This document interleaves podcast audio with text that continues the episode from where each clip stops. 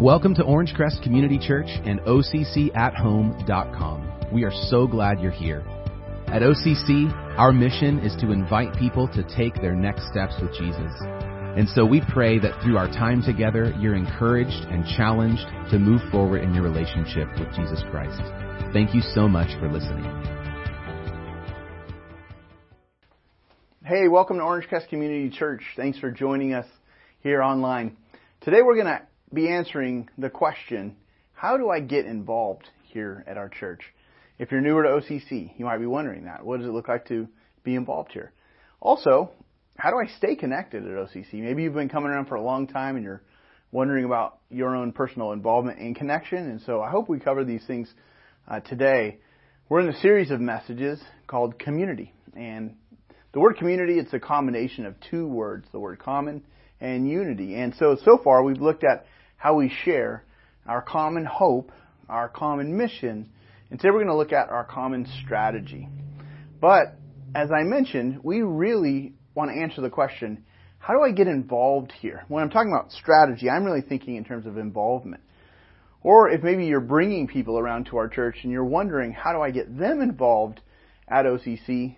This is what we're looking at today. And so I want to highlight five pieces of our strategy at OCC.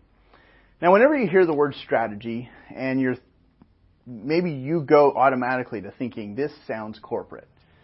Uh, strategy seems like it's a business term, and maybe you love that, and maybe you're wired to be uh, in business, and that just that idea of strategizing to get things done, it energizes you. Or maybe you're thinking, you know, I feel boxed in and trapped by the structure of strategy, and so uh, this is a church, it's not a business. And so, depending on where you're at, uh, I hope we can answer some of the questions, maybe the preconceived ideas you came with as it relates to strategy.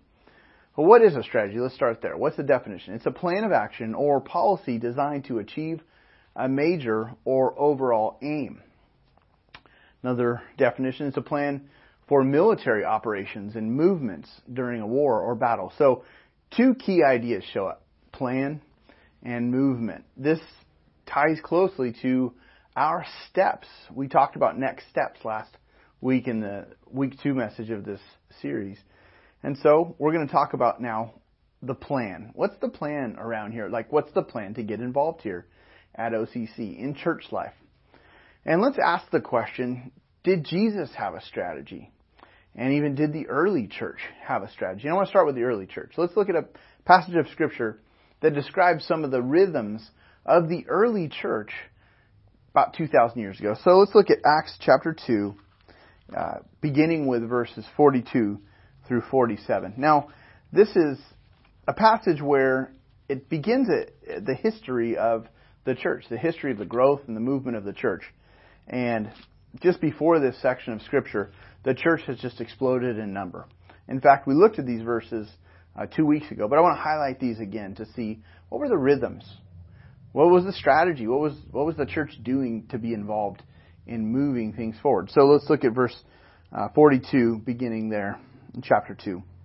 It reads, "They devoted themselves, they meaning the church, devoted themselves to the apostles' teaching and to fellowship, to the breaking bread, breaking of bread, and to prayer." This wasn't an occasional thing, but they had this regular practice. That's why it uses the word devoted. Think about the things you're devoted to. You know, those are the things you keep going back to, the things you're committed to.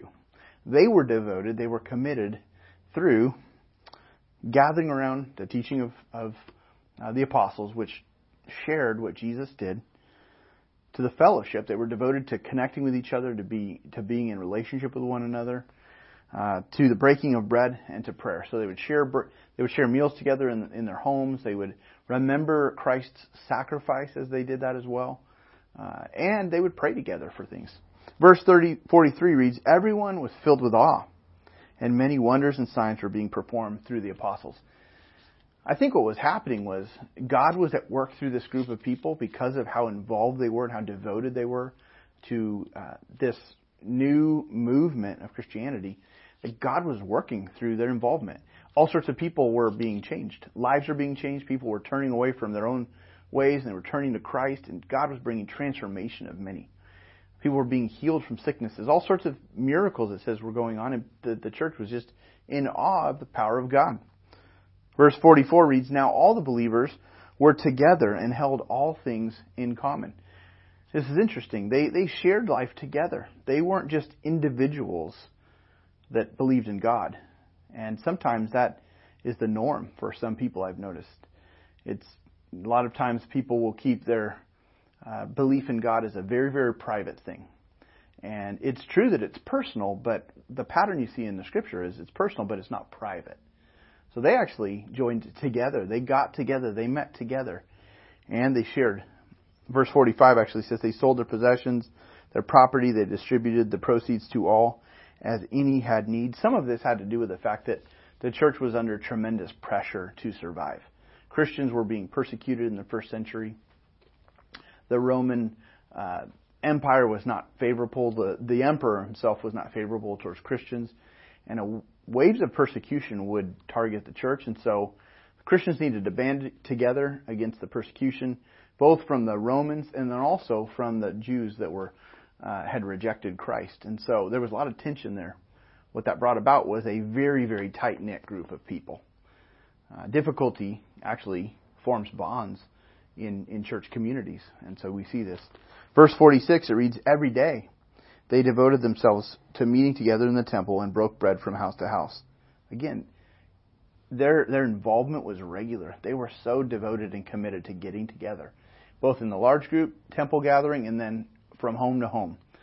Interesting, large groups and small groups. That's where we get our patterns from these passages. It says they ate their food with joyful and sincere hearts, praising God and enjoying the favor of all the people. And every day the Lord added to their number those who were being saved. So their strategy, as you see, it involved some patterns. You know, the earliest Christians clearly had a strategy. They had a plan, they had a movement for their own involvement, and we saw that in that passage. People would come in, they would learn about Jesus, uh, they would decide some to follow Christ and turn their lives around, and then they would be invited to step into that strategy. They'd begin to practice themselves the patterns and the rhythms that the church was modeling. It wasn't just individuals. No, this was a group of people working together. And so a major part of the church's strategy involved actually gathering together, pulling away from our individual lives and gathering together to be on mission together. For example, look at some of the instructions on involvement here in the New Testament. Look at Hebrews chapter 10 verses 24 through 25. This is a passage, the writer of Hebrews tells us, let us consider one another in order to provoke love and good works. He's saying, let's, let's try to stir up one another towards loving people and doing good towards people. This is to be a part of our rhythm, is to be in community, to encourage one another to love other people, to be involved in lives, in the lives of others. Verse 25 reads this, not neglecting to gather together. There is this, again, this call to involvement. The church was not supposed to be isolating. They weren't supposed to be uh, separated. They were to be gathering together. He says, not, not neglecting to gather together as some were in the habit of doing. Now, when we look back at what was going on in the, in the history of the early Christian church, the reason that some weren't gathering was, for many, was out of fear. The fear of being seen as a Christian drove people, some people, into isolation and into individual living. And, but the writer of Hebrews says, no, you, you need to gather together. Don't, don't neglect that as some are doing, but encourage each other, and all the more as you see the day approaching. So this is to be just a regular rhythm, is this fellowship, this gathering. Or in Ephesians chapter 4, verse 16, Paul writes this to the church in Ephesus, modern day Turkey. He's describing this, the church as a, and he uses the metaphor of a body. So he says the church is sort of like a human body.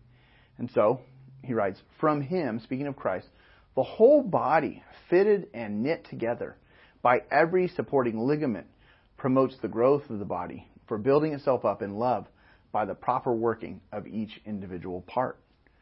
And so what you see here is Paul is writing about how the group is in motion. There's part of their strategy is there's growth and there's movement. It's not a group of spectators, but it's it's active participants. The church is is it's people who are linking together.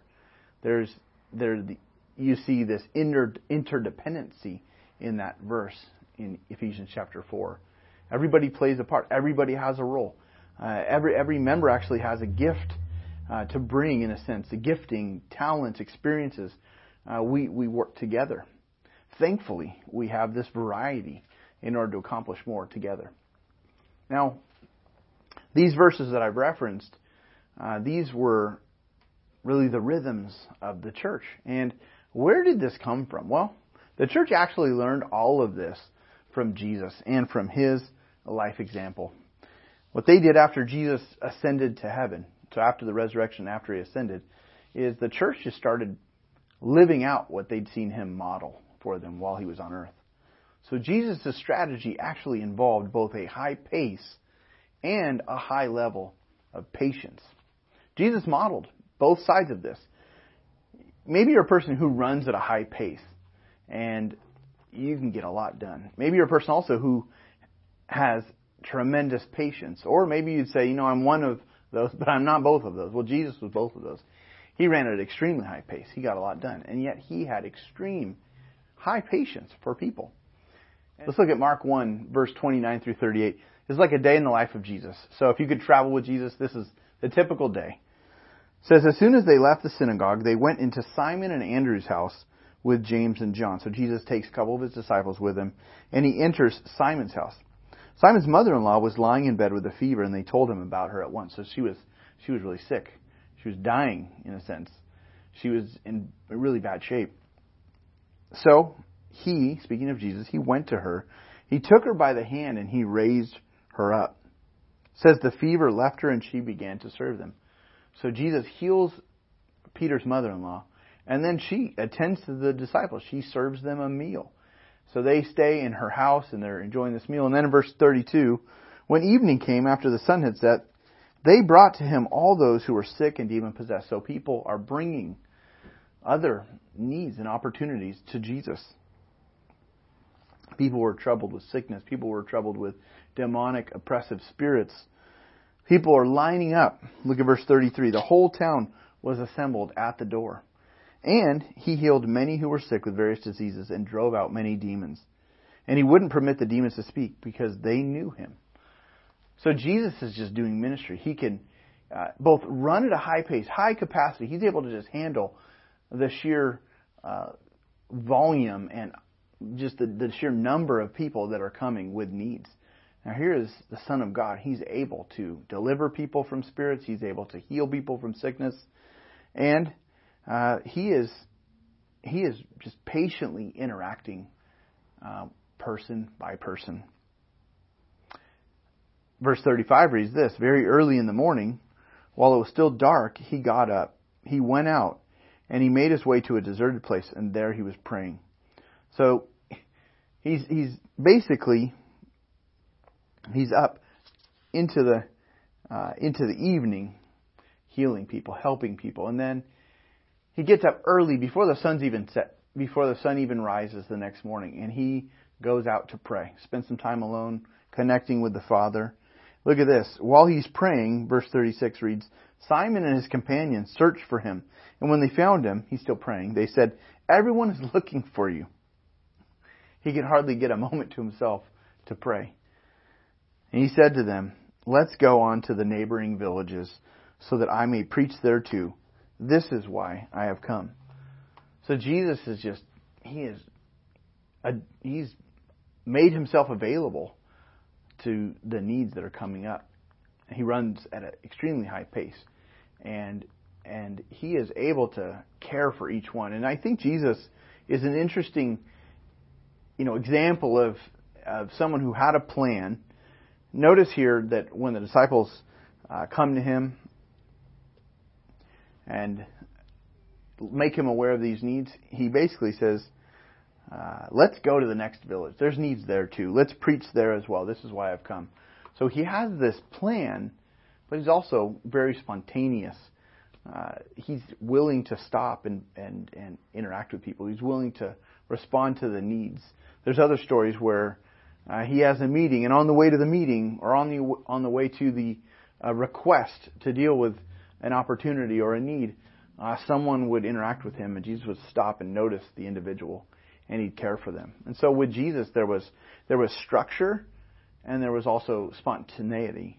He would take the time. There was a plan, but then there was also these promptings where he would he would sense uh, something needs to happen right now, and he would uh, he would move towards a person and and care and slow down. Uh, there was freedom, and there was also form. And so, in your life, you might be more of a structured person, or maybe you're more of a spontaneous person. I would encourage you towards both. I mean, with, without a clear and focused strategy, we would just likely gravitate in our lives towards too little or or too much. And so, strategies are important. Having a plan, a movement towards action is crucial. And so at OCC, we have five pieces of our strategy. And here they are. The first is we want people to get involved by attending the worship service. And so you're watching this or and so check, you you've attended the worship service. We would hope that you would do that with others. So if you're watching this, maybe you would invite others to watch this with you. Also, I would encourage you to come check out our live service. We meet Sunday mornings, 9 and 10:30 at the Orange Terrace Community Center. But this is a major part of our strategy. Attend the worship service, and we would desire that that be with other people. Second thing is this, experience an event. This is where we connect in men's events, women's events, stage of life events, sometimes events for our whole community, but we would love for you to experience an event. Maybe you're checking out OCC and maybe exploring Christianity. Check out with us some of our connecting events. We do uh, movie nights, we do different things just to connect in neighborhoods of our community, and those are built so you could meet people at OCC and enjoy relationships. A third part of our strategy is volunteer on a team. Volunteering is, is a crucial way that people have gotten connected here at OCC. It's through the involvement of serving and volunteering to help uh, pull things off, whether it's an event or whether it's our weekly Sunday gathering. All of what we do really requires a, a, an army of volunteers. And what's really cool about our church is there are so many volunteers. And so it lightens the load because so many people get involved in this strategy piece of volunteering. The fourth piece of our strategy is join a group. We, in most times of the year, we offer small groups. Uh, a lot of times these are uh, these are located right where you live, and so we have a variety of groups in different parts, different neighborhoods of our town. But in a group, you get all sorts of relational interactions, and for some, it's a really a brand new experience. So I'd invite you, as these come available in the fall, uh, to buy up the opportunity to join a group. And then the fifth part of our strategy, how do I get involved here, is this. It's eventually you choose to commit to the body. And we call this our membership process. We have a series of, of exploring OCC classes, something called OCC Previews, as a starting point. And then we have some Discover classes where we share more about what it means to be a committed member of, of Orangecrest Community Church. But this fifth step has really allowed us to really accelerate and make traction as a church as more and more people commit to the body. And these strategy pieces, they flow right out of the patterns we see the early church uh, doing. And when you look at this list, though, these five pieces, it can come across very structured. And if you're a structured person, you might really like that. Maybe you're asking, how, how do I get involved here? Well, we're, we're spelling that out. And so for some of you, you're like, this is easy. This is, this is great. I know, I know how to get involved. But if you're more of a spontaneous person, then this list here, you might feel really boxed in. And so I want to encourage you to look at these five strategy pieces as steps towards deeper involvement at OCC. These are all sort of containers. These five areas are containers where all sorts of spontaneous opportunities can occur. It's really, I think, a blend of the two, structure and spontaneity. So we really look at these venues uh, as as opportunities for more interactions, more growth, more relationships. These containers are where life can really occur. Groups, teams, committing to the body, you know, attending the worship service, being a part of an event. All of these these uh, strategy pieces contain ample opportunities to be involved and to feel connected here at OCC. For example, if you choose to attend the worship service live at, at 9 o'clock on Sunday mornings, you know, you, you're going to be able to experience all sorts of people and relationships. You'll meet some folks. But if you show up at 12, what you'll see is you'll just see guys tearing down and you won't be able to participate in the service. And so we actually have a structure. Part of our strategy, attend the worship service, is we have service time. So we have 9 o'clock service and currently a 10:30 service. And it's not it's not really a floating service. It's it's pretty steadily those two times. If you show up at 12, you might see our trailer driving away with all the equipment that we use for that service. And so in life, it's helpful to have structure. Those service times, that's a structure piece. But don't be feeling boxed in by that structure. Because when you show up to service, you really have no idea the people that you might meet any given Sunday or the conversations you might have. You might show up to church totally discouraged from your week. And maybe there's a song that, that our, our worship team leads in, and it just totally captures the way you've been feeling, and it just anchors your focus. Maybe the issues you've been wrestling with, they get addressed in the, in the message. Maybe the scripture that I cover, or the passage that I cover, or the character in the Bible that I cover, or the book in the Bible that is being covered, maybe it just just like a laser beam just focuses exactly on what's going on in your heart. And you're thinking, wow, how did that happen? See, God meets you in, in a variety of ways. This is where the spontaneous and the structure intersect. That can happen at our worship service. Uh, another part of our strategy is volunteer on a team. So maybe you're exploring that option and you're considering that, but maybe in your own life you're really gifted at underwater basket weaving and midnight bocce ball or puzzling. And you show up here to volunteer and you, you find out that we don't have any of those things, that none of your interests and experiences, maybe we don't have those right now, but instead we have a sight and sound team and a parking team and a, a refreshments team and a security team and a, and a kids zone ministry team and, and on and on and on. We actually have 31 different teams for different levels of involvement. Some of them are for uh, anyone to serve on who's just even been coming around for a short period of time. Others require people have been around longer that we know them and and that they've served faithfully in other areas before. But maybe in all of our teams, not a single one of those teams involve your talents or your past skills or your hobbies. And so the decision for you is do I want to actually step towards this strategy piece? Do I actually want to help OCC accomplish their mission by volunteering on one of their teams. And again, I think you'll be surprised by how the spontaneous intersects with the structure as you participate on a team. For example, maybe you decide to serve on the refreshments team and you're setting up for our gathering. Maybe you're you're preparing refreshments, some food that's about to be spread out for people to enjoy. And you're you're working on this setup process with a few other people, and you get to talking to someone who's working beside you. And so, shoulder to shoulder, you you're interacting around this uh, this serving opportunity, and you realize that they also like underwater basket weaving and puzzling. And it's in the midst of this working and serving, volunteering shoulder to shoulder, that you get connected to people. All of a sudden, you're like, I had no idea you were into those very same things. But, you know, this really requires that you be open to volunteering. You might be surprised by how our formal strategy pieces actually provide the structure and the strategy that you need, the container, in fact, for the interactions that you've been looking for and even longing for in your life. Or if you try joining a group as they come up in the fall, you know, we're, we're just excited to share with you the, some new tweaks that we're making to our groups, so you'll be hearing about those fairly soon. But these groups provide regular midweek gatherings for all sorts of spontaneous interactions. The container is a night of the week that is set and regular with a group of people who have signed up for that for that group. And you might be surprised by how God connects you to to a group of people that you meet and that you connect with and end up walking alongside for years and years and years. And I've heard that story repeated over and over here. Like I had no idea I would meet anybody that I would really want to get to know beyond the group. I just came for a Bible study. I just came to learn a little bit more about God. And now I've connected to some people who I would consider like brothers and sisters in this church family. But what it takes is you, you gotta trust God. You, you step into the group. You take the risk of signing up. You take the risk of, I don't really know anyone who's going to be in that group. And then God begins to work. He connects uh, others to our lives in, in meaningful ways. And we're sometimes just surprised.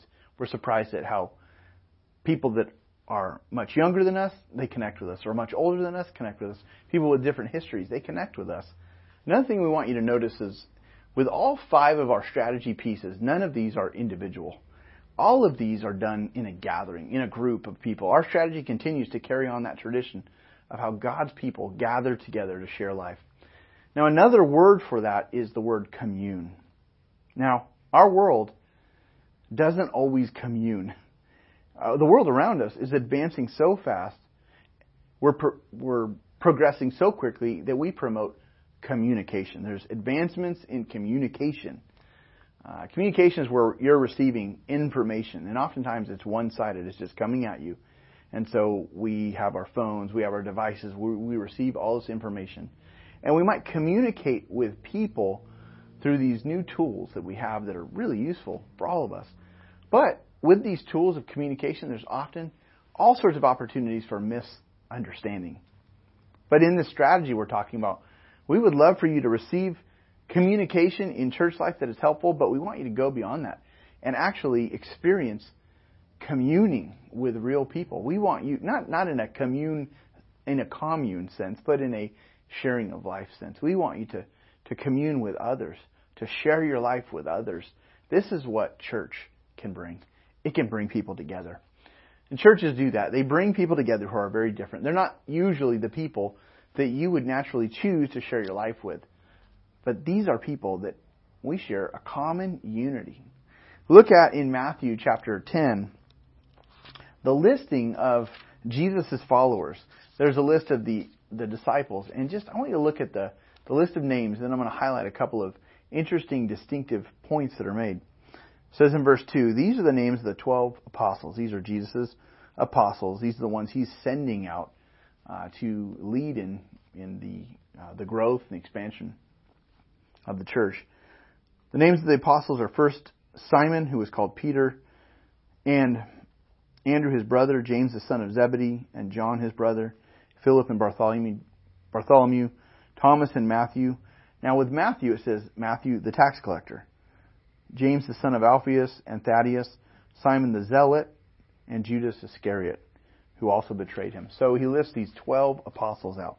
Interesting thing about these names, most of them, uh, they he gives some family names as well, like in the case of Judas Iscariot and James, the son of Zebedee. Those are family names. Now, but then he mentions with Matthew, he says Matthew, the tax collector, and Simon the zealot. These are very, very different individuals. They wouldn't have liked each other, but yet they were both apostles of Jesus. The tax collectors were very much despised. These were Jewish people who worked for the Roman government.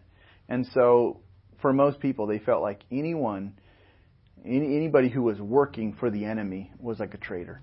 And so Matthew, a Jewish man working for the enemy, the Roman government, and exacting taxes from his people, and often skimming, the tax collectors would skim resources off the top.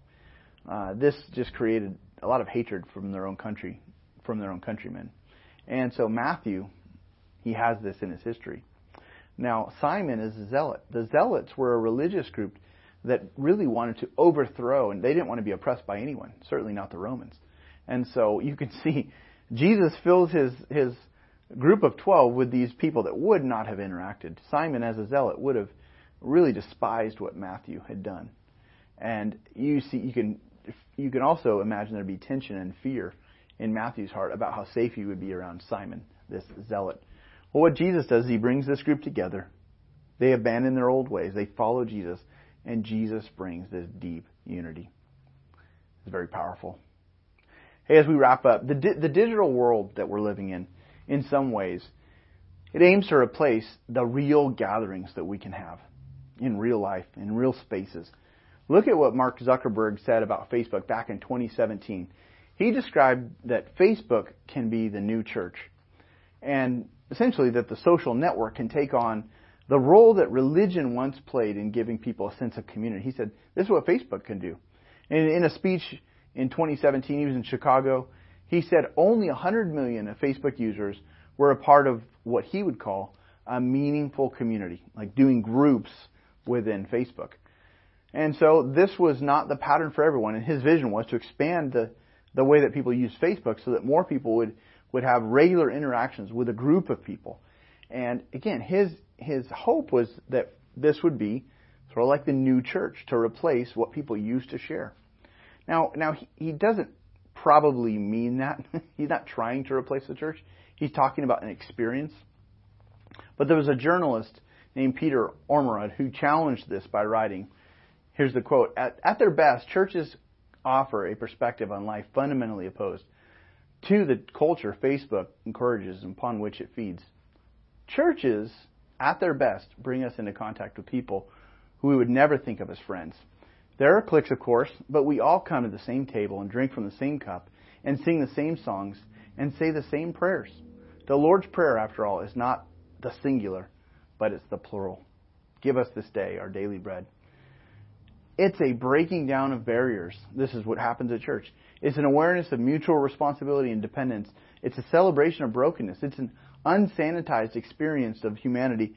It's a place of transcendence space, silence, peace, devotion, richness, and depth. This journalist states at the end no matter how grand Zuckerberg's visions may be, they will never compete. He's saying church won't compete. These things are not going to uh, compete with one another.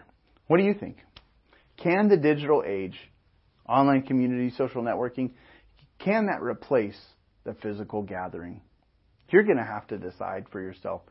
And if you decide to opt for real physical gatherings, understand that our OCC strategy will be somewhat of a disruption to the convenience and to the individualism attached to our digital age.